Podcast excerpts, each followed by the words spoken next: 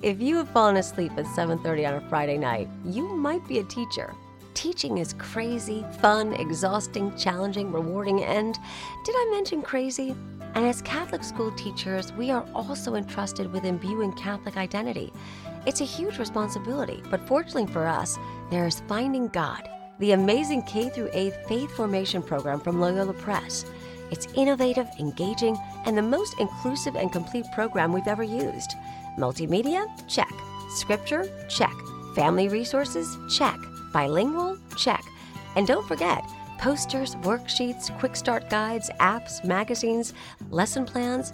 Seriously, Finding God has all you need and more. Pray about it. Visit findinggod.com and order a sample. Finding God might not help you stay awake later on a Friday night, but it will help you sleep better knowing you're helping guide kids toward a faith filled life.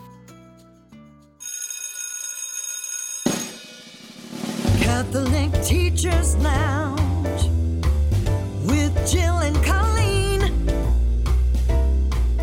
Welcome to the Catholic Teachers Lounge, the only podcast by Catholic school teachers for Catholic school teachers. I'm Jill. I'm here with Colleen. We are grateful to be together again to laugh, explore, and connect.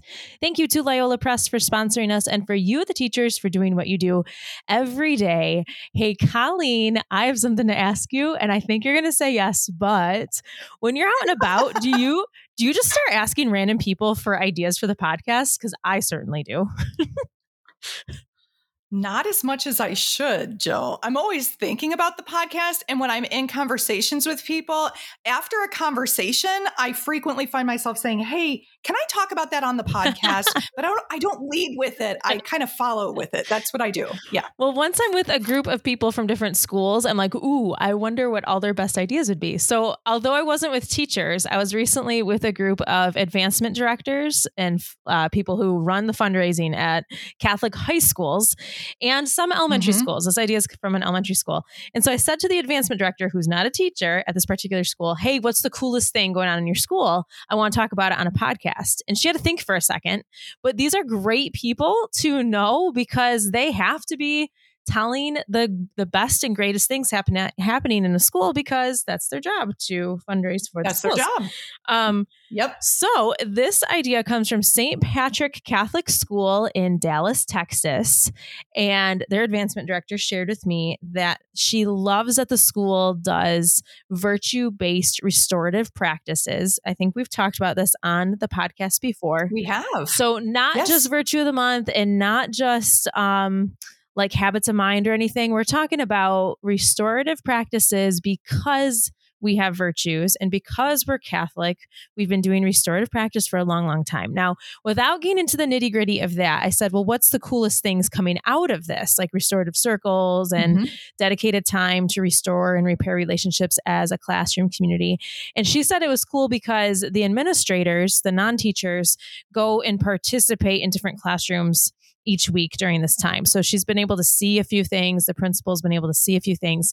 And they loved that what happened at the eighth grade level. So um, we all know eighth grade has a special place in our hearts because it's really tricky to have the oldest kids in the school still get along by the end of eighth grade. Like it's not an easy, it doesn't Yeah. just naturally happen. It's really hard to maintain some of these relationships, especially if the class is small, especially if they've been together for a decade. Like it's it's a lot. So um, she loved seeing that this particular group of eighth grade decided that they needed to write down what does an ideal eighth grader do and how is an ideal eighth grade class work together and they came up with a whole list of things and then they all signed it. And they, she thinks that that was really student led and it really shifted the way that the school saw the eighth grade and the eighth graders saw themselves.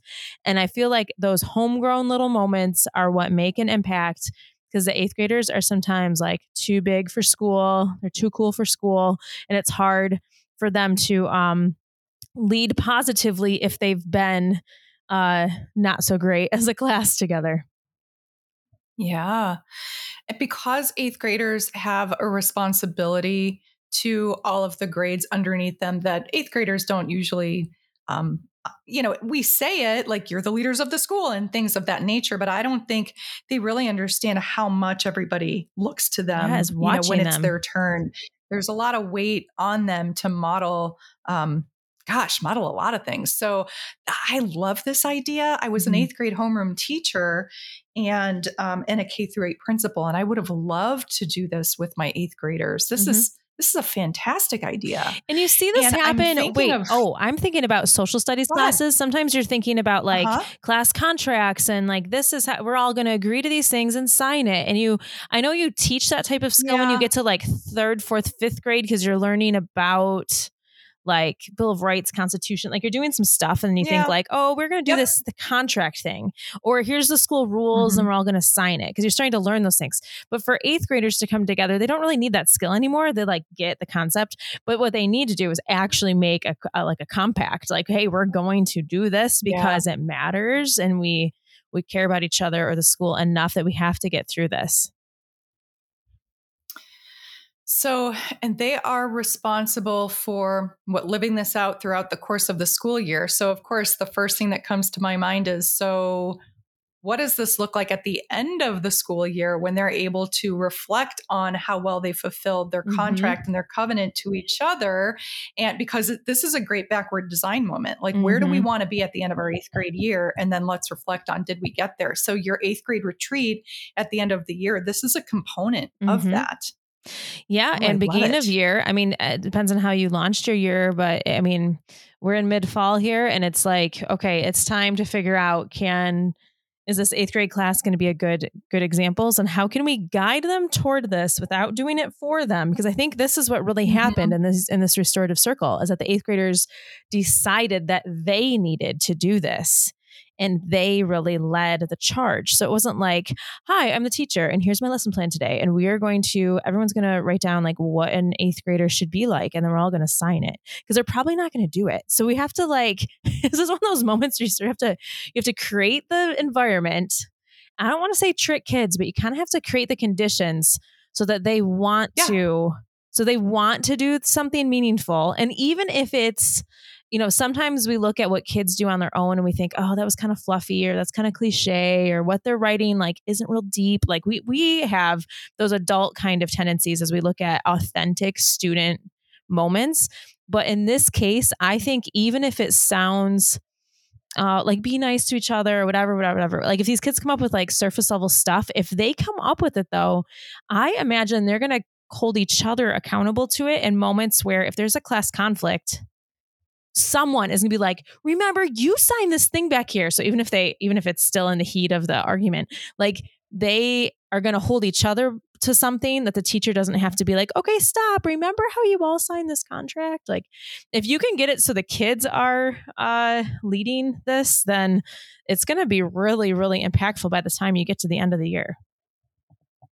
And if you can do that with a group of eighth graders, I think you can do anything with anybody because yes. that's yes. I, I, was just with a, a, faculty i was with an elementary school faculty and we were deciding uh, not we they like I, I, said to them you need your group norms for your plcs mm-hmm. you're going to set those and then you're going to hold each other accountable to those i can't set those for you so we do this as adults too and it has to be if they don't create it themselves and agree upon it and say yes we can hold each other accountable to this and i can hold myself accountable to this and it doesn't really really mean as much. Mm-hmm. So starting that with kids, this is this is okay. So thinking about of did you want to say something? You look like you want to say well, something I was, else. It was reminding me of something something that happened in my senior year. Mm-hmm. So go ahead, go ahead. I have a story okay. either for today or for the yeah, next time. So that's my get, question yeah. is so what does this look like in younger grades and what does it look like in high mm-hmm. school? Because you can, of course, do this with your senior class. You could do this with every single class in high school.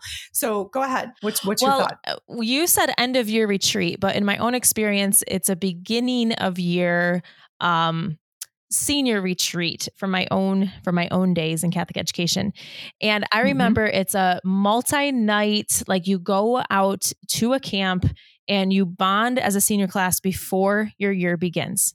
And it's very student led. Mm-hmm. I was yep. on the committee all summer before senior year for this, which was rare for me. So I was with a whole different group of people uh, planning this retreat. We get to the retreat, and my really silly, stupid, idiotic classmates were really ruining the retreat. Like they were goofing off, they weren't following the directions, they were making things inappropriate. And I was on the planning committee. There was a whole group of us. And I remember we got to a moment at some point in the retreat and I wasn't supposed to speak, but I said to the retreat leader, like, I have to take the mic. Like, I just, I just have to do it. So she said, okay. So I took the mic and I remember saying to all my classmates, like, do not ruin this. We worked really hard and we have to be good seniors. Like, we have to do this. We have to pull it together. The whole, like, I just some authentic, like, peer to peer pep talk about how I was disappointed and I worked really hard and I wanted everyone to be better. And it worked. Like, I remember feeling like it worked. And I remember feeling like eighth grade year was, or I'm sorry, this was 12th grade. That 12th grade year was really, really good. And I remember this like pivotal moment where everyone was acting like weasels. And then I grabbed the microphone in front of a hundred people and I was like, pull it together, classmates. Like, we got to do this. And so, but I didn't think about that and hearing about this eighth grade contract, but I bet it's another moment of urgency. If the kids feel the yeah. frustration and that moment of urgency, and then you let them take the reign, it's probably going to pay off.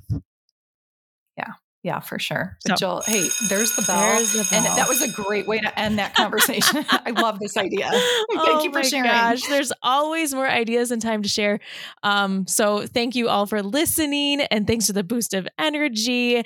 Um, we love to explore your ideas and affirm your efforts. So keep those suggestions coming in. Tune into our next episode. We're going to talk about more ideas from fellow teachers. We'll see you next time.